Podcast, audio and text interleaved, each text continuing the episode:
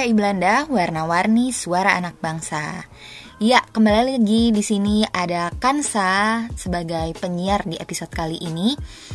Um, kita sekarang di episode ke-11 Jadi terakhir kita di episode ke-10 itu bahas soal sek calon sekjen PPI Belanda. Nah sekarang sekjennya udah kepilih nih. Selamat untuk Aga karena udah kepilih jadi sekjen PPI Belanda. Yeay Buat Holland yang belum tahu Aga itu sebenarnya adalah salah satu penyiar di podcast PPI Belanda loh. Cuma dia emang baru hmm, bikin kayaknya dua episode lah gitu kali ya. Jadi mungkin belum pada tahu. Oke, okay, enough about Sekjen PPI Belanda. Di episode kali ini aku bakalan bahas soal salah satu program master yang terkenal yang banyak diminati oleh orang-orang di Indonesia untuk uh, studi di Belanda. Nah, apa itu programnya? Programnya adalah Masters of Sustainable Energy Technology atau kita di sini biasa nyebutnya SET gitu, disingkat jadi SET. Nah, program SET ini sendiri itu ada di berbagai universitas di Belanda loh. Jadi nggak cuma satu. Jadi di sini tuh ada di tiga universitas. Yang pertama adalah TU Delft, yang kedua TU Eindhoven, dan yang ketiga University of Twente. Nah, kebetulan aku sekarang ini lagi studi master di program SET di University of Twente. Nah, harapannya nih dari episode kali ini, teman-teman yang mau studi set di Belanda atau mungkin bahkan teman-teman yang sudah mulai studi set tapi baru aja mulai gitu, bisa dapat insights dan cerita-cerita pengalaman soal kuliah di set gitu, gimana strukturnya, gimana programnya, gimana kuliahnya, uh, internship segala macem gitu. Nah, jadi kali ini aku nggak sendirian aja nih. Uh, aku bakal aku kedatangan tamu dua tamu spesial. Dua-duanya adalah uh, inspiring women of the year mungkin. Um, dari program set juga yang satu dari TU Delft dan yang satu dari TU Eindhoven. Um, please welcome Zerlin and Cassie. Hai. Halo Halo, uh, nah jadi kalau Cassie ini lagi bareng sama aku langsung nih kita langsung ketemuan uh, bertatap-tatapan. Kalau Zerlin itu sekarang lagi di Eindhoven gitu. Oke. Okay. Uh, mungkin a little bit of uh, introduction for, from you guys, starting from Cassie mungkin. Hai, hai semuanya. Makasih Kansa udah menyempatkan untuk interview kita bertiga, eh kita berdua. Hmm. Hai, nama gue Amanda Castolina, bias bisa dipanggil Casey. Uh, sejak 2017 gue kuliah di TU Delft dengan mata kuliah SET. Jadi sekarang status gue udah graduate bulan Agustus yang lalu. Dan dalam dua tahun ini gue belajar uh, semua dari renewable energy seperti solar, wind, serta power system, energy storage, dan juga tentang ekonomi di renewable energy technology itu sendiri. Ya kira-kira itu sih. Mm Oke. Okay. Garis besar. Ah, uh -uh, iya kita general introduction dulu. Terus uh, kalau Zerlin gimana? Iya, halo. Nama gue Zerlin. Uh, aku uh, sebenarnya programnya Inno Energy. Jadi uh, first year I spend in Stockholm in KTH. Um, uh, sama juga belajar lebih general tentang solar, uh, PV, wind, energy storage. Terus tahun kedua uh, gue pindah ke TU Eindhoven di Belanda uh, dan ngambil spesialisasi tesis di uh, PVT, jadi fotovoltaik thermal gitu hmm. gitu sih. Iya iya iya. Um, itu menarik juga ya, soalnya uh, program Inno Energy ini aku juga baru tahu setelah uh, Zerlin cerita gitu. Jadi uh, buat teman-teman yang pengen mungkin pengen kuliah di TU Eindhoven bisa lewat uh, jalur Inno Energy ini ya. Mm -mm, betul. Hmm, oke okay, oke. Okay. Terus satu laginya juga kan di uh, KTH. KTH itu kan uh, prestigious juga ya, university yang uh, iya, uh, lumayan terkenal gitu.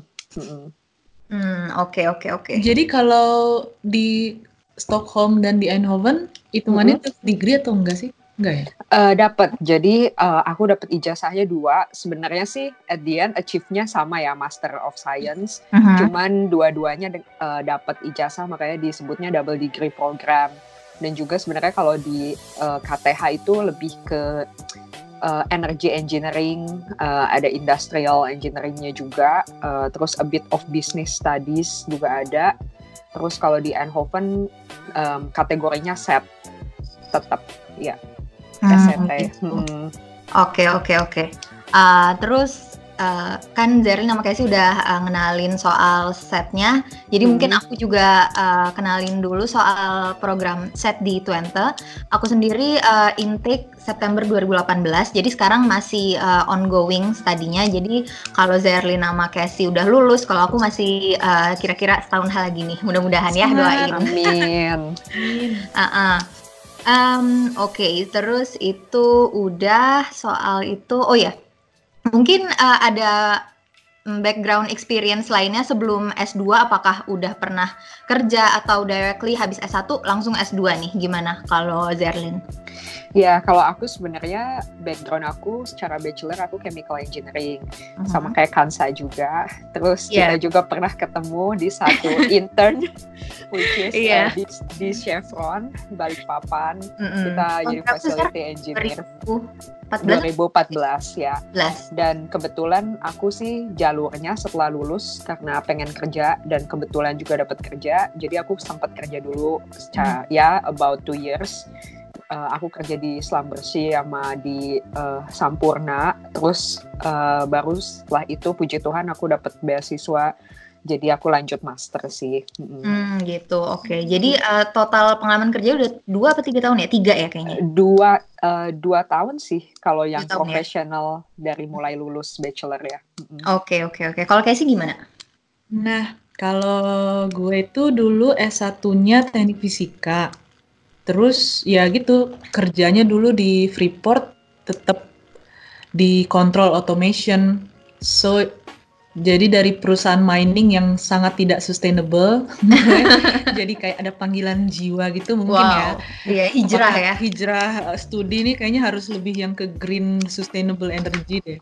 Hmm. Jadi ya hmm. itu dua tahun belajar di mining ya belum nemu passion di situ akhirnya dapat beasiswa lanjut ke Delft dan decide maybe it's uh, maybe this time I'm studying what's good for me and for all people. Hmm, oke oke oke. Cie.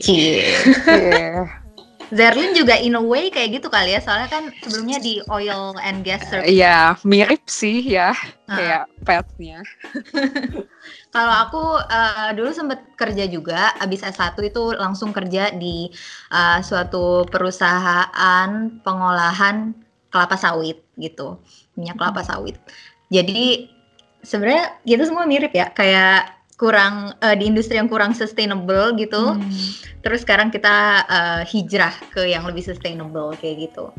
Oh ya, by the way, um, set ini ya, uh, kan tadi udah di mention sama Zerlin sama Casey, uh, belajarnya itu ada soal solar, ada wind, ada uh, apa lagi tadi? energy storage ya, storage, storage, hydro, semuanya kayaknya. Mm -mm. Tapi Um, jadi mungkin buat teman-teman yang uh, belum familiar dengan set, mungkin mikirnya sustainable energy itu ya uh, renewable energy aja kayak misal biomass, solar dan wind. Tapi uh, itu sebenarnya lebih luas ya daripada itu. Ada tentang energy storage, ada tentang uh, microgrid, microgrid uh, apa sorry smart grid ya dua-duanya sih ya microgrid sama smart grid juga gitu. Mm-hmm. jadi itu mungkin teman-teman yang electrical engineering uh, familiar dengan grid network kayak gitu. Nah tapi um, Zerlin sama Casey ini ini semacam tes nih. Hmm. uh, renew sebenarnya apa sih bedanya renewable sama sustainable energy? Ya silakan Zerlin langsung dilempar ya. To be honest I don't expect these questions karena kalau menurutku pribadi ya uh, sebenarnya renewable tuh sesuatu yang uh, bisa baru gitu kan maksudnya mm -hmm. yang bisa di renew seperti solar wind uh, ya biomass uh, ya cuman in a way of sustainable yang namanya sustainable tuh bisa lebih luas gitu jadi karena aku juga punya background di oil maksudnya um, uh, sebenarnya kayak uh, kita punya sumber oil and gas yang juga bisa sustainable gitu. Misalnya kayak clean fossil, dan juga uh, gimana misalnya call tapi uh, diambilnya dengan new way. Um, waktu itu aku pernah intern kayak CBM callback methods itu kan kayak salah satu sumber solusi baru yang sebenarnya ya a bit transition jadi uh, my point is uh, sustainable mungkin lebih luas ya kalau itu pendapatku dari renewable sendiri. Oke sih gimana? Hmm, kalau menurut saya uh, semua yang renewable tuh pasti sustainable, tapi hmm. yang yang sustainable belum tentu renewable.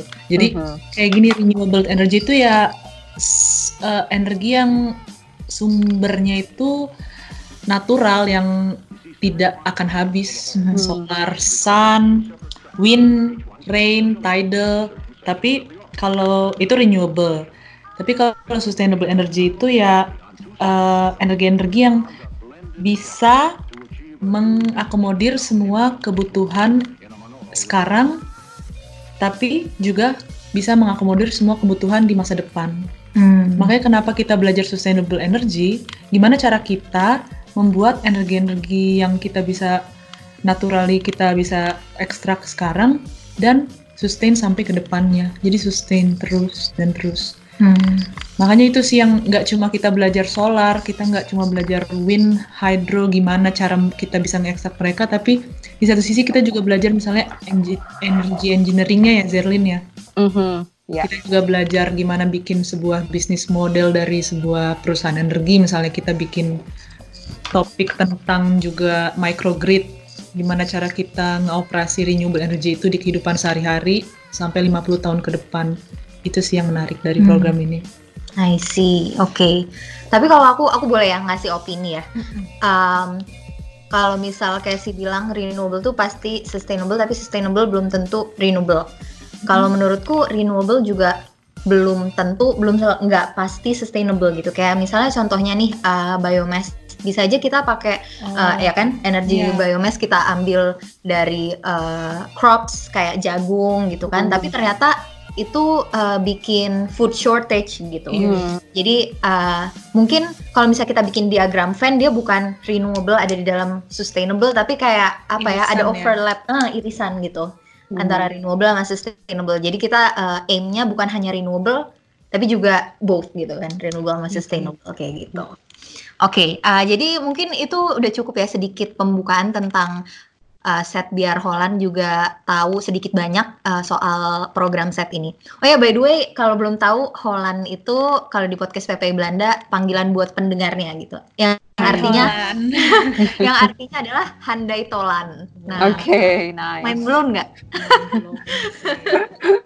Jujur pertama kali aku nggak tahu handai tolan tuh apa. Handai tolan tuh ternyata kayak temen gitu ya. Oh.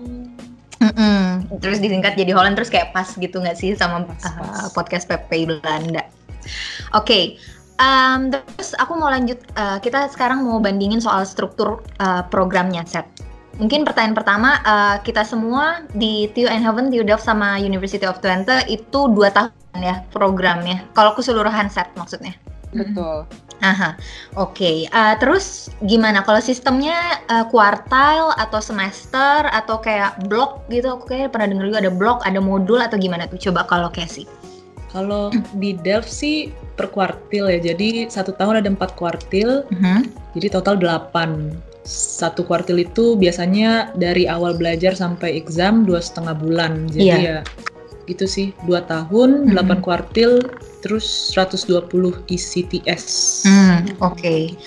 Jadi kuartal itu kayak misal kalau satu tahun dibagi empat, jadi sekitar tiga bulan ya dipendekin dikit lah ya dua iya. setengah bulan karena ada libur-libur segala macam gitu. Sama sih sama di uh, Twente juga kayak gitu sama persis uh, kuartal, terus berarti 8 kuartal dan 150 ya? 120. Eh 120, sorry. Mm -hmm. Iya, yeah, yeah, oke oke oke. Benar-benar sama. Kalau di uh, Eindhoven gimana Zer? Sama juga sih Sa, uh, persis. Jadi uh, mungkin semua sistem pendidikan di Belanda juga mostly kayak gitu. Jadi hmm. sama. Hmm, oke okay, oke. Okay. Nah, uh, buat Holland yang belum tahu nih, kalau satu ICTS, ICTS itu kalau di bahasa Indonesia ini istilahnya kayak SKS ya. Mm-hmm. Jadi satu SKS di sini itu nilainya adalah 28 jam jadi itu bisa 28 jam belajar, campur lecture hmm. juga ya, kayak nugas, kayak gitu. nah, biasanya satu kalau di tempatku sih satu mata kuliah itu biasa 5 ICTS. Berarti 140 jam gitu. Hmm. Dan satu kuartal itu biasanya tiga mata kuliah gitu. Jadi satu kuartal 15 ICTS. Hmm. Ya, aha. Kalau di Delft sama Eindhoven gimana? Aku mirip-mirip sih sama juga. Kadang empat eh, empat pelajaran jadi empat ICTS. Mhm. Tapi biasanya aku akan ambil 15 per satu kuartal juga. Hmm, oke. Menurut aku itu udah banyak. Iya sih. Kalau Zerlin juga apa satu Iya. kuartal 15 ICTS juga ya? Eh, di Eindhoven juga gitu sih, mostly tiga, paling banyak empat, tapi mungkin udah kebanyakan. Jadi sama sih. Mm. Hmm, oke oke oke. Nah, terus eh, mungkin yang Holland pengen tahu nih gimana sih kegiatan perkuliahan, gambaran kegiatan perkuliahan di eh, Belanda terutama di program set gitu. Kayak misalnya tahun pertama ngapain, tahun kedua ngapain, terus ba- apakah lebih banyak kerja praktek atau kelas, terus ujiannya gimana gitu. Kalau Zerlin gimana? Setauku kalau SCT di Eindhoven tuh bisa dijuruskan jadi lima macam. Yang pertama kita ada track building, ada track electrical, mechanical, innovation science, sama chemical. Jadi karena emang set itu luas banget dan memang em, eh, sebenarnya secara hierarki mereka masuk ke mechanical engineering, but em, mereka ngejurusin lagi jadi eh, mau bidang apa nih yang diperdalam. Misalnya kalau si orang tersebut punya background di chemical, eh, mereka akan masuk set tapi yang di chemical dan berhubungan juga sama tesisnya misalnya atau mereka punya electrical, mereka lebih dijurusin ke renewable energy tapi mendalami electrical. Kayak gitu sih yang aku tahu. Dan untuk eh, sistem perkuliahan tahun pertama sesuai dengan track yang diambil ada core course coursesnya yang harus diambil juga mereka pasti ada internship um, internshipnya mungkin sekitar 30 ECTS gitu. Kemudian baru tahun kedua eh, kalau di Eindhoven itu eh, tesisnya 45 ECTS terus sisanya juga kayaknya ada course yang harus diambil eh, pilihan gitu. Jadi gambarannya tahun pertama tahun kedua kira-kira kayak gitu. Hmm, Oke, eh, tapi bentar, eh, correct me if I'm wrong, takutnya salah nangkep tadi. Jadi em, penjurusan itu yang lima tadi itu dipilih sejak tahun pertama, sejak baru masuk gitu atau Um, kapan? Iya, kayak awal-awal banget. Jadi mungkin ya sekitar semester satu akhir tuh udah harus tahu ke- mau ngambil tesisnya di bidang apa, mendalami apa gitu. Dan which is juga karena itu kadang dibutuhkan core courses yang harus diambil sebelumnya untuk Hmm, mengambil eh, eh, apa ter- em, arahan ke bidang itu gitu. Hmm. Jadi terus kalau internship itu tadi eh, kata Zerlin di tahun pertama, is it di tahun pertama atau di antara tahun pertama dan kedua? Jadi pas summer gitu. Em, kayaknya agak fleksibel sih, tapi mostly orang-orang ngambilnya di akhir tahun pertama gitu. Hmm. Kelihatannya kayak gitu ya. Oke oke oke. Mm-mm. Terus kalau em, misal kelasnya gitu, ujiannya kayak gimana sih bentuknya? Apakah ujian tulis biasa gitu atau gimana tuh? Eh, kalau di Eindhoven eh, tergantung mata kuliah yang diambil. Jadi ada ujian tertulis seperti biasa, ada juga yang cuma tugas nggak ada ujiannya. Mhm. Jadi kalau waktu itu sih kebetulan aku cuma ngambil dua courses yang dua-duanya tugas. Jadi no ujian, nggak ada tes. Tapi juga teman-temanku banyak yang ngalamin ujian biasa tertulis juga sih kayak biasa gitu. Hmm.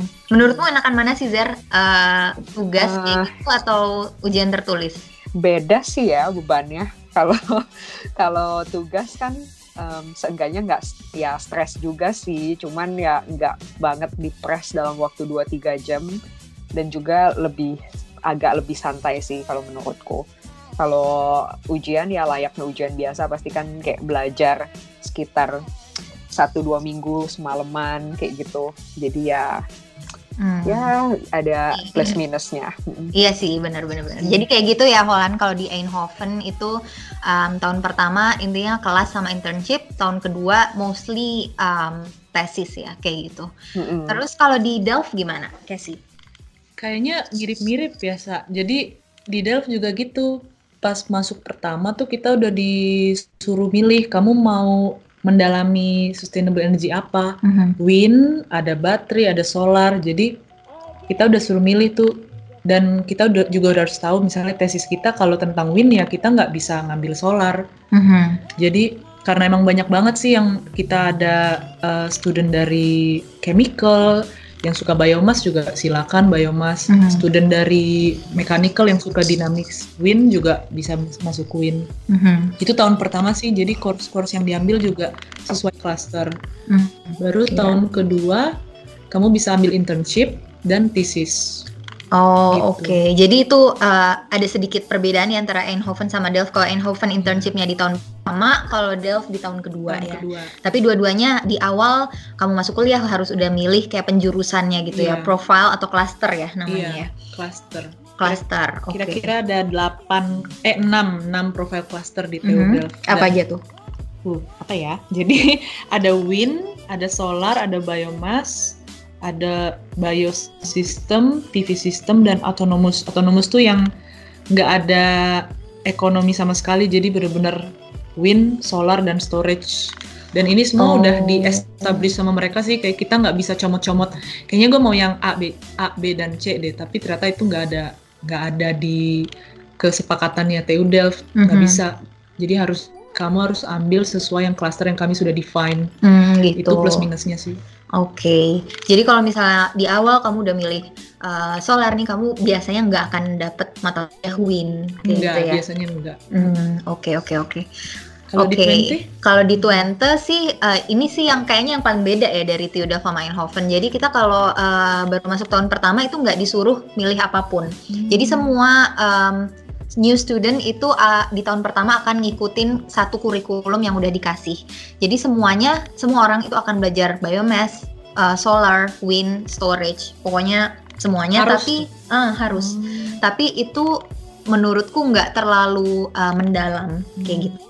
Nah, nanti di tahun kedua, kuartal pertama itu semua diwajibkan internship. Oh ya, kalau di Delft sama Eindhoven wajib nggak sih? Atau cuma boleh aja? Sunnah ya. Sudah sepakat ya mungkin ya. bisa diganti jadi internship itu 15 isi, kamu bisa ambil course yang lain juga. Yang penting 15 isi itu translate to internship. Oh. Oke, oke, oke. Kalau di uh, Eindhoven gimana? Wajib nggak sih? Sama sih, wajib. Cuman porsinya seberapa itu kayak bisa didiskus. Hmm, oke. Iya. Jadi kalau di tempatku itu uh, di Twente itu wajib. Tapi again mirip kayak Delft kalau misalnya kamu punya alasan yang kuat bahwa kamu tuh nggak perlu internship gitu. Karena aku udah punya um, relevant experience sebelumnya gitu. Itu kamu bisa ajukan bahwa aku nggak mau ambil internship dan diganti jadi kelas bernilai 15 ICTS juga. Kayak gitu. Nah terus habis itu kuartal 2 nya itu kita ambil judulnya specialization course. Jadi itu tuh courses yang akan mendukung kita untuk uh, ngerjain tesis di kuartal 3 dan 4 di tahun kedua. Gitu sebenarnya itu ada plus minusnya kayak karena biasanya orang tuh kan kayak pengen internship sekalian tesis atau setelah internship ngelakuin tesis di perusahaan yang sama gitu kan. Hmm, Nah, hmm. cuma karena kalau di Twente karena kita ada yang namanya specialization course itu jadi kayak apa ya? Kayak ganjel gitu. Hmm. Di antara Hmm. internship sama tesis tuh harus balik lagi kuliah kayak gitu. Hmm. Mm-mm. Dan ada plus minusnya juga kan kalau misalnya di tahun pertama harus ngambil uh, semua hal padahal belum tentu kita pengen gitu belajar Hmm. semua hal. Siapa tahu kita udah tahu kita tuh pengen apa gitu, pengen fokus di situ. Tapi positifnya adalah buat orang-orang yang nggak tahu pengen apa, jadi dia bisa ke expose ke semuanya. Hmm. Kayak gitu sih. Hah, oke oke oke. Terus oh ya kalau uh, ujian gimana di Delft sistemnya? Kalau di Delft kayaknya hampir semuanya tuh ada ujian. Mhm. Jadi eh, yang nggak ada cuma satu yang nggak ada ujian mungkin di kuartal-kuartal awal tentang ekonomi, tapi semuanya tuh pasti ada ujian walaupun di saat yang bersamaan course itu juga banyak group work sih. Hmm. Gak Oke. enaknya itu ujian sih. Karena kalau group work misalnya berlima satu tim ya udah kalaupun susah ya mati berlima. Iya gitu. bersama gitu ya. Mati bersama. Tapi kalau ujian kan mati sendiri. Iya. Nggak bisa ngapa-ngapain. So Iya. you would prefer group work Group work. as a Iya, cuma, cuma group work juga sebenarnya nggak asik juga sih. ter- Banyak tergantung orangnya ya kali ya. tergantung tim dan tergantung iya kalau Tugasnya. tugasnya susah ya Heeh.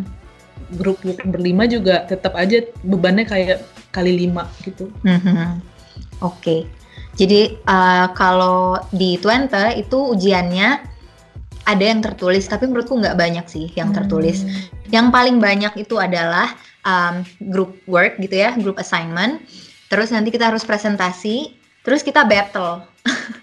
itu oh. sering banget tiap kuartal pasti ada battle antara grup satu dengan grup lainnya. Jadi kita sebelumnya tuh udah uh, ngebaca reportnya grup lawan, hmm. terus kita uh, udah bikin pertanyaan dan kita akan tanyain itu dan kayak debat lah gitu. Bagus bagus. Dan uh, nanti di situ ada dosennya juga ya tentunya yang mengawasi kalau nggak yeah. ngapain kita debat sendiri yeah, gitu. Mungkin uh, dosennya juga kadang mm, bakal ngasih pertanyaan specifically buat si A gitu kayak gitu. Jadi hmm. itu bikin deg-degan sih. Kayak konstan teror gitu. Iya. uh, tapi um, in a way ya kayak Casey bilang kayak kalau mati ya mati berlima gitu. Iya betul betul. Itu sih uh, positif negatifnya. Jadi ternyata um, walaupun programnya sama, cara ujiannya beda-beda semua ya di. Uh, jadi tergantung nih Holland pengennya ujiannya yang kayak gimana, tinggal dipilih aja nih. Gak ada yang gak ada ujian ya? Gak ya kayaknya kita. At least set nggak ada ya. Yeah. At pasti ada beberapa yeah. ujian tertulis kayak yes. gitu.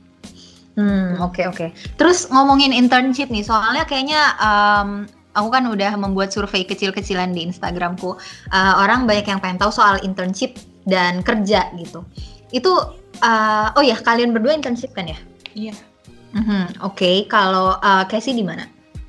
Aku kebetulan sama kayak Kansa, tapi aku okay. setahun lebih kema uh, setahun yang lebih awal mm -hmm. di sebuah perusahaan some waste to energy pengolahan sampah mm-hmm. yang memproduce electricity dan heat ya ke distrik mm-hmm. heating mm-hmm. di uh, satu region di Belanda dan internship ini aku kebetulan setelah summer jadi September sampai Desember mm-hmm. selama tiga bulan prosesnya seperti biasa sih uh, email dulu habis itu disuruh disuruh ketemu make up one topic terus aku balik ke kampus dapat supervisor kampus dan persetujuan dari company lanjut deh tiga bulan.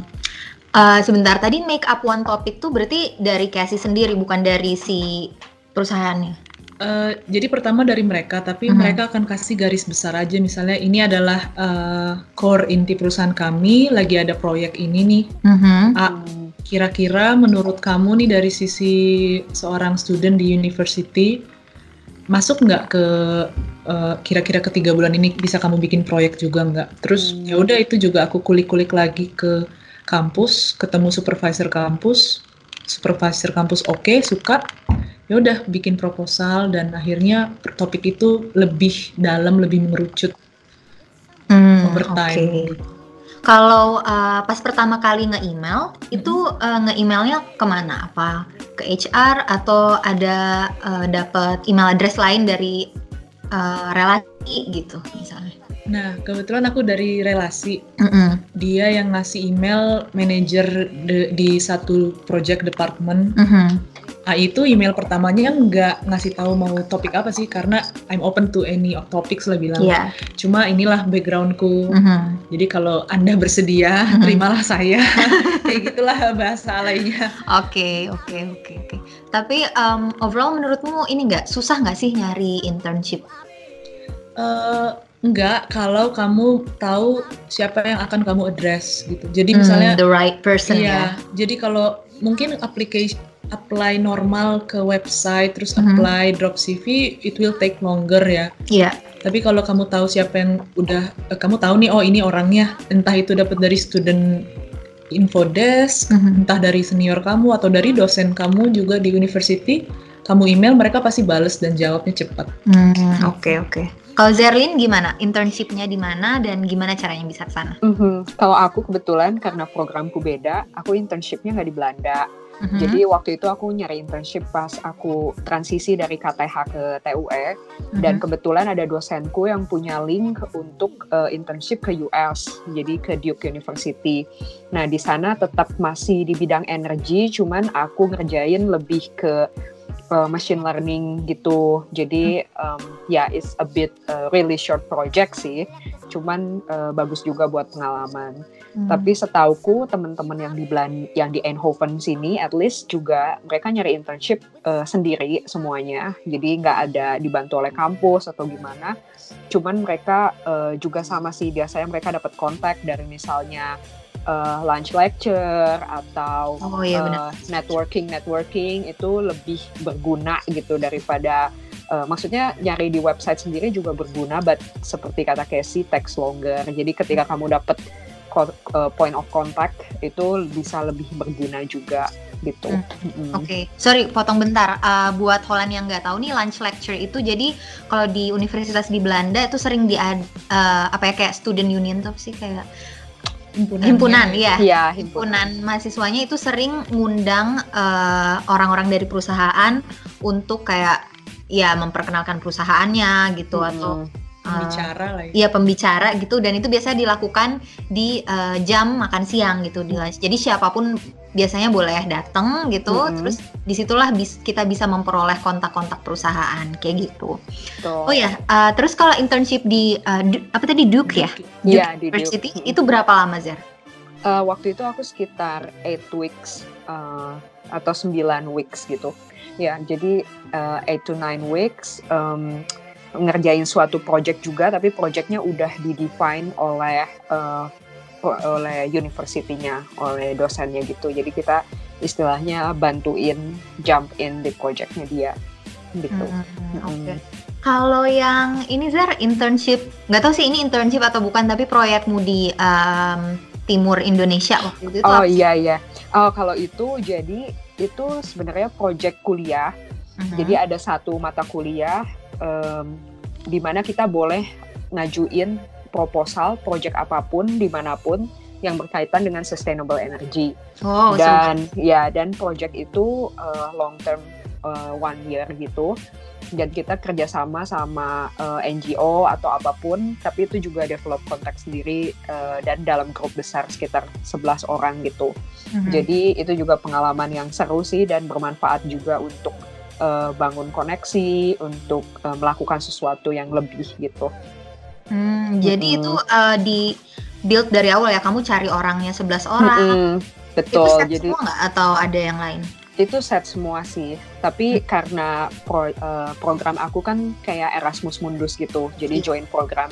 Jadi hmm. uh, 11 orang itu nggak semua dari TU Eindhoven. Jadi ada yang dari KTH juga, ada yang dari oh, okay. uh, Lisbon University um, jadi kita uh, meeting via Skype gitu tiap minggu mm-hmm. dan juga uh, yang ngerjain projectnya secara berjauh-jauhan gitu tapi ya lumayan challenging dan seru sih Asik. Hmm, iya, iya. Terus kalau biayanya dibiayain sama NGO-nya gitu atau gimana? Ada sponsor kah? Uh, enggak sih. Jadi waktu itu emang project ini sih uh, salah satu kurikulum dari Inno Energy.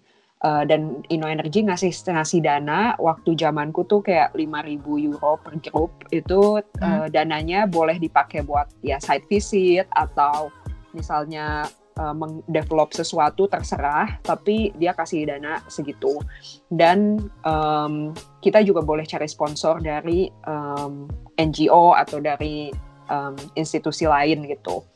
Hmm, Oke, okay. hmm. terus proyeknya apa sih itu Zer di uh, yeah Kotanya? Jadi, di kota mana sih? Atau provinsinya? Uh, uh, jadi sebenarnya um, projectnya itu um, untuk develop rural electrification di Sumba Island. Karena emang kan Sumba lumayan terkenal dan juga udah jadi hotspotnya itu ya? Iya kayak Sumba iconic island gitu. Ya. terus kebetulan juga uh, kelompok yang sebelum aku um, dia juga udah pernah uh, develop kontak sama NGO international NGO yang which is um, dari Belanda tapi um, juga punya kantor di Jakarta gitu namanya High Post.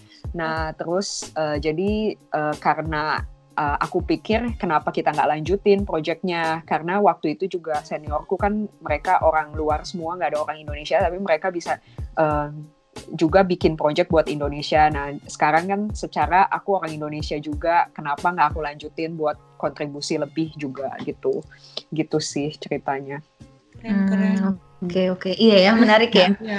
seru banget. Kayak kayaknya di universityku nggak ada deh course yang kayak gitu. Maksudnya Hmm. hmm, bisa sih kamu dapat internship uh, di negara lain yang jauh kayak gitu. Mm-mm. Tapi hmm, nggak semua dan harus kayak nggak semua dosen gitu yang bisa Hmm. Oh ya, Iya, dan iya. by the way, uh, jadi kalau dari pengalaman kita tadi kan kita nyari internshipnya semuanya kayak uh, dari kontak relasi sendiri kayak gitu ya. Uh, tapi perlu di uh, mention juga kalau di sini itu kita bisa ngontak dosen gitu. Misalnya uh, kita tertarik pengen internship soal solar, jadi kita bisa kontak dosen yang uh, proyeknya tentang solar dan dia bisa uh, introduce kita sama perusahaan atau relasi dia yang punya project soal, soal solar itu gitu. Jadi itu uh, salah satu opsi lain. Hmm. Opsi lainnya yang tadi kasih bilang uh, kita bisa aja kayak kayak biasa apply apply di um, website perusahaannya gitu. Kalau misalnya ada internship opening kayak gitu. Hmm. Nah kalau uh, soal pekerjaan nih kira-kira lulusan set itu bisa kerja sebagai apa sih atau kerja di industri apa gitu? Soalnya kan uh, Casey sama Zerlin udah lulus nih mungkin udah ada uh, apa ya pengalaman nyari kerja atau dari teman-teman lain lah gitu. Dengar-dengar soal itu gimana kalau Casey? Kalau tentang kerja eh, di Indonesia sendiri lagi banyak banget perusahaan yang emerging Mhm. tentang eh, renewable energy. Oh gitu, kayak Iya. startup startup gitu. Startup banyak Eh, banyak tapi kalau dibandingkan dengan fintech atau yang ya Mhm. itu yang startup komersial Iya. beda sih. Cuma ini masih eh, aku merasa startup-startup ini banyak kan di pilot projects-nya sih dulu. Mhm. mungkin karena ya kalau skala besar either kamu langsung ke badan pemerintah yang Mhm. entah itu perusahaan listrik negara atau badan pemerintahan lain. Tapi kalau kamu mau eh, dari lulusan S2 yang ingin let's say mengaktualisasi diri, pema- pemahaman dan pelajaran yang telah kamu pelajari selama ini, banyak perusahaan yang contohnya dia di eh, develop PV photovoltaik sendiri Mhm. atau ada juga perusahaan yang itu rural electrification Hmm. ada juga perusahaan yang eh, kamu sebagai konsultan Hmm, oke, misalnya konsultan juga ada bisa ya. ya jadi eh, klien kamu butuh berapa banyak PV berapa banyak input power electricity nah kamu bisa juga sebagai konsultan itu di Indonesia Mhm. maka kalau kalau kita lihat sih di Eropa mak- lebih banyak lagi sih dan lebih beragam lagi role kamu sebagai lulusan S2 dari set Hmm, iya ya, karena kayak ada mungkin research engineer gitu di sini ya. Hmm. Terus proses engineer yang khusus biomass mungkin. Iya. Em, Iya konsultan juga ya. Saya konsultan sebenarnya sangat luas ya. Jadi Mhm. maksudnya perusahaan konsultan tuh nggak selalu uh, fokus tentang sustainable energy atau energi, tapi dia bisa di segala hal dan kamu bisa masuk ke dalam perusahaan konsultan kayak gitu gitu. Hmm. Tapi kalau misalnya eh, pengen nih ikut pilot project di Indonesia gitu, itu nyari kerjaannya di mana sih? Apakah ada websitenya gitu atau kayak LinkedIn aja secara umum? Kalau aku sih masih menggunakan LinkedIn sebagai kitab eh, fresh grad Aha, maksudnya Iya. yang starter ini. Aha. Eh, LinkedIn udah mencakupi mencakup banyak pekerjaan di Indonesia. Cuma ada lagi selain LinkedIn ya yaitu kayak dari website Instagram sekarang banyak nggak sih? Oh gitu. Ah, ah, kayak aku buka Instagramnya Kak Kementerian SDM, Aha. aku nemu sebuah program pejuang surya. Wow. Jadi itu dari eh, satu dari PT Surya Utama Nuansa. Mhm. Ini nggak apa-apa ya ngomong Ya, nggak apa-apa. Ini kan contoh nih. Iya, Nggak apa-apa, contohnya. Mhm. Itu Jadi- punya pem- pemerintah atau No, swasta? itu swasta. Tapi kerjasama gitu ya, Kerjasama sama kayak SDM. Iya, jadi Mhm. KSDM juga selalu ngepubli- ngepublikasi mem- mempublikasi program-program seperti itu. Jadi perusahaan Suri- PT Sun ini membuat program di mana melatih orang-orang yang mau terjun langsung tiga bulan di kampung-kampung, Hmm, belajar hidup di sana. Iya, iya, iya. Itu juga asik sih kalau yang Hmm. bagi yang lagi mau nyari experience dan realnya kayak gimana. I see. Uh, by the way, Holland nih disclaimer ya, kita nggak disponsori oleh perusahaan apa pun. Tapi seandainya saya disponsori, saya juga senang lah. ya siapa tahu tahu-tahu di ini ya di kontak, eh kamu udah mempromosikan ini, ayo masuk gitu, tahu-tahu gitu. Oke, okay, kalau Zerlin uh, gimana nih pengalamannya soal atau pengetahuannya soal kerjaan setelah lulus dari set? Um, sebenarnya juga luas banget sih kerjaan, apalagi di Belanda gitu ya, uh, yang semuanya berarah ke uh, beranjak ke arah sustainability.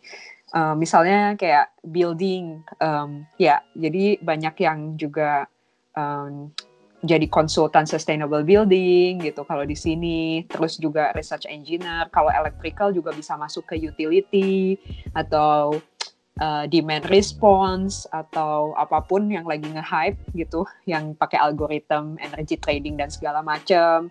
Terus juga um, ya uh, innovation science, chemical, uh, semuanya kayak kemungkinannya banyak. Uh, cuman emang challenge-nya tetap kalau cari kerja di sini mostly mereka juga minta Dutch kan, yang oh, which iya. is juga um, ya agak um, ya apalagi sebagai konsultan, misalnya konsultan energi atau building yang uh, klien mereka pemerintahan gitu, yang which is yes. juga agak uh, jadi drawbacks buat kita sebagai international students. Um, tapi uh, ya gitu sih, dan juga bisa mungkin balik lagi ke core, kayak misalnya uh, kita sebagai proses engineer juga bisa um, gimana caranya bikin suatu proses yang lebih apa ya efisien dan lebih ramah lingkungan kayak gitu gitu uh -huh. juga bisa juga sih. Uh, ya dan kalau untuk yang di Indo sebenarnya aku uh, masih belum cari-cari tahu banyak gitu. Cuman dari teman-temanku uh, di Indo juga lagi banyak banget perkembangan ke arah sustainable energy sih. Dari mulai um, listrik ya kayak misalnya PLN atau perusahaan-perusahaan kecil kayak tadi yang Zone atau juga um, kayaknya waktu kita ikut um, apa sih uh, workshop di Delft juga kayak Radian uh, pokoknya banyak perusahaan yang udah bergerak ke arah sana. Tapi memang uh, menurut aku sih ya karena challenge-nya juga harus uh, energy policy didukung pemerintah juga. Jadi di Indonesia mungkin challenge-nya masih itu sih gitu. Hmm, oke oke oke. Jadi sebenarnya luas banget ya walaupun mungkin kalau misalnya kita buka um, job opening gitu mereka nggak specifically nyari uh, lulusan master sustainable energy gitu iya, kan terlalu umum ya biasanya mungkin mereka lulusan master master chemical atau mechanical atau electrical hmm. tapi sebenarnya hmm. kalau kita baca job desknya eh ini um, relevan nih sama kita jadi kita sebenarnya hmm. bisa apply jadi hmm. jangan ya pokoknya apply aja lah ya yang namanya hmm. cari kerja tuh uh, kita nggak tahu gitu rezeki kita di mana siapa tahu uh, lulus uh, seleksi berkas dan kalau interviewnya oke okay, ya why not gitu kan Hmm, oke oke oke. Jadi kita tadi udah ngomongin soal struktur program SET, terus uh, internship, terus tesis. Nah sekarang ini pertanyaan yang uh, ringan nih, tapi personal. Uh, apa sih suka duka kuliah di Belanda, terutama di set ya? Kalau bisa di um, hubungin sama setnya juga, yang kalian alami kayak gitu. Kalau Zerlin gimana? Um, menurut aku advantagesnya pertama uh, luas. Jadi kita tuh luas banget. Kita nggak kehilangan jati diri kita sebagai chemical engineer atau uh, teknik fisika atau electrical. Mm-hmm. Tapi kita malah nambah edit value gitu. Kayak kita ngerti tentang energi, kita ngerti tentang uh, how to reduce uh, carbon emission gitu-gitu. Dan menurutku itu advantages.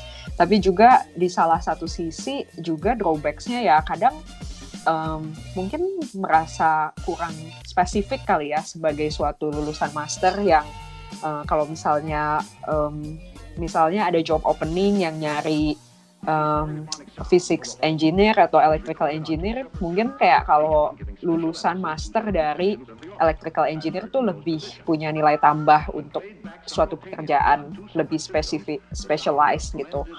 Um, itu sih kalau dari program. Um, tapi kalau misalnya secara personal sih sebenarnya kuliah di Belanda um, pasti bagus ya. Dan juga Uh, kalau Ya, aku bandingin sama Swedia pun sebenarnya Swedia juga bagus, cuman nggak tahu somehow Belanda mungkin lebih rigid, lebih high qualification, lebih susah sih kalau kata orang-orang di sini. Oh gitu. Mm, karena kalau mereka di sana mungkin karena orangnya juga lebih dikit, lebih santai, lebih agak baik gitu soal grading, soal I don't know perkuli- perkuliahan gitu. Nah terus tapi ya challenge secara personal life-nya ya mungkin lebih harus cari kegiatan untuk uh, cari activity yang berguna supaya juga jangan sampai homesick dan uh, merasa kesepian aja sih gitu. Hmm, sering nggak sih homesick selama di Belanda? Em, kalau aku jujur eh, karena Enggak ya? dulu sebelumnya eh, eh, enggak justru kayak lumayan sih karena Oh, semenjak gitu. pindah ke Eindhoven itu Eindhoven kan I don't know menurutku kota yang cukup kecil dan sepi gitu. Hmm, Em, gimana Ens gede karena eh, enggak sih karena em, mungkin karena aku baru pindah dari Stockholm sebelumnya which is kayak Mhm. kota gede dan juga di sana tuh em, gimana ya you can find anything you want ya lumayan hidup lah kotanya terus pindah ke kota kecil yang menurutku agak-agak ya semuanya naik sepeda dan juga eh, dingin hujan-hujan eh, sendu gitu kan jadi kayak Gloomy ya. gloomy dengan Uh-uh. anginnya yang kayak gitu ya menurutku agak-agak ya transition aja sih Hmm. but uh, but menurutku advantagesnya juga aku merasakan makanan Indonesia di Belanda yang which is nggak tem- nggak aku temukan di Oh, negara iya. Eropa lain itu sih advantagesnya Jadi buat Holland yang belum tahu di Belanda ini mungkin bisa dibilang negara di Eropa yang paling lengkap bahan makanan Indonesianya ya kali ya. Lengkap banget. iya Jadi bukan cuma restoran tapi juga di toko-toko tuh kayak bumbu gitu segala macam. ABC. Uh-uh. Mohon disponsori lagi. tahu tempe itu pun gitu. cabe. Dan dan yang bukan dan yang emang merek Indonesia gitu ya, bukan Mm-mm. yang kayak kecap manis merek Alpine atau Iya, apa iya. gitu loh. iya Iya iya itu sih itu iya ya benar-benar itu sukanya kalau Mm-mm. di Belanda. Kalau kayak sih gimana nih suka dan duka kuliah di sini? Di Ada nggak sih kayak ya. poin yang paling apa ya? em, poin terendah saat kuliah tuh pas ngapain gitu. ada Dan poin tertingginya juga. Oh iya. gitu. Kayaknya kalau poin tertinggi itu setelah lulus sih. Jadi bisa dibilang dua tahun itu rendah banget. rendah, rendah, rendah. Terus pas lulus tuh udah gue bahagia banget. Grafiknya gimana kalau baru masuk tuh kayak Langsung tengah, jatuh aja pokoknya. Jatuh, jatuhnya tuh langsung gitu atau kayak Jatuh, eh, terjun gradual. Eh, enggak, maaf banget nih para Holland yang sebenarnya senang sama TU Delft. Hmm. Eh, the reality is menurut aku Delft tuh susah Hmm. dan emang secara garis besar di Be- Belanda sih susah sih dan Iya. aku agak menyesal kenapa aku ambil eh, di Delft untuk Mhm. energi karena aku melihat orang-orang eh teman-teman nih yang kuliah tentang energy policy, energy engineering di UK, Mhm. mereka nggak terlalu eh, s- nggak terlalu dalam malah ngomongin tentang renewable energy secara teknologi Mhm. Dan menurut aku ada missing link di sini karena di Indonesia teknologinya tuh kita bukan yang mainin efisiensi PV kita naikin Iya. atau gimana di Indonesia. Di sini iya, Iya. benar. Tapi kalau di Indonesia sebenarnya yang dibutuhkan ya itu polisinya, Oke, lebih Le- ke aspek polisi, ekonomi, iya, so- social juga mungkin. social, Mhm. ses- specifically misalnya fit in tarif seperti apakah yang dibutuhkan oleh negeri negara berkembang. Hmm. itu yang nggak banyak aku dapatkan di Delft Hmm. karena di Delft tuh lebih ke teknologi banget. Karena judulnya juga TIU sih ya, iya kayak di- institut teknologi di gitu. teknologi lah ya. Uh-uh. Nah di situ yang aku uh, mulai muter otak, oke gimana caranya supaya aku bisa ngisi kekosongan ini Mhm. dari course-courseku ya mungkin dengan tesis dan internshipku yang lebih ke arah misalnya ekonomi, aku bisa isi itu semua. Hmm, Cuma oke. ya itu sih eh, dukanya ya kesusahan. Ngeluh banget ya. Susah. Susah. Gak Cuma apa-apa lu dulu nanti kan ada sukanya. Iya. gitu. sukanya adalah kamu nggak sendiri sih di sini. Jadi Mhm. awalnya mikir kok gue doang ya yang gini, tapi ternyata orang-orang uh, misalnya dari mechanical, hmm. mereka juga butuh waktu untuk adapt, untuk belajar sustainable energy yang banyak. Orang-orang chemical juga belajar waktu untuk uh, bela banyak waktu untuk belajar. Jadi kalau belajar kamu bisa, gitu sih.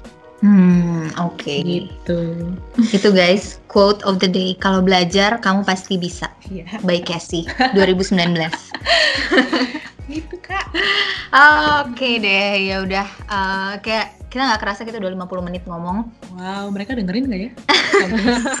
ini. ya mudah-mudahan aja ya. Nanti kita lihat um, apa namanya statistiknya setelah okay. diupload. Selamat guys kalau kalian sudah sampai di titik ini. Yeay, selamat. Kita selesai. sayangnya kita nggak punya hadiah apa-apa ya kalau udah iya. sampai ke titik ini. Uh, Oke, okay, by the way, uh, makasih banyak buat Casey dan Zerlin udah ngisi podcast juga. episode ini. Um, Mudah-mudahan selanjutnya kita bisa lanjut ke episode jurusan-jurusan lainnya gitu di Belanda. Hmm. Nah, Holland sendiri bisa nih ng ngirim DM ke Instagramnya PPI Belanda atau ke Twitternya podcast PPI Belanda. Instagramnya PPI Belanda apa ya? Bentar. PPI Belanda. Doang ya? Doang. Oh iya benar, at PPI Belanda tuh Instagramnya PPI Belanda. Uh, kasih masukan nih, kalian pengen denger episode podcast soal jurusan apa kayak gitu, atau mungkin ada pertanyaan-pertanyaan tentang jurusan di sini yang tadi kita nggak bahas dan uh, ternyata Holland pengen banget tahu tentang itu kayak gitu.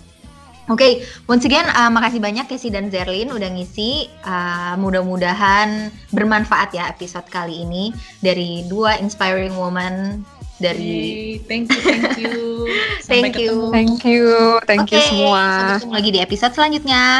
Podcast PPI Belanda, warna-warni, suara anak bangsa.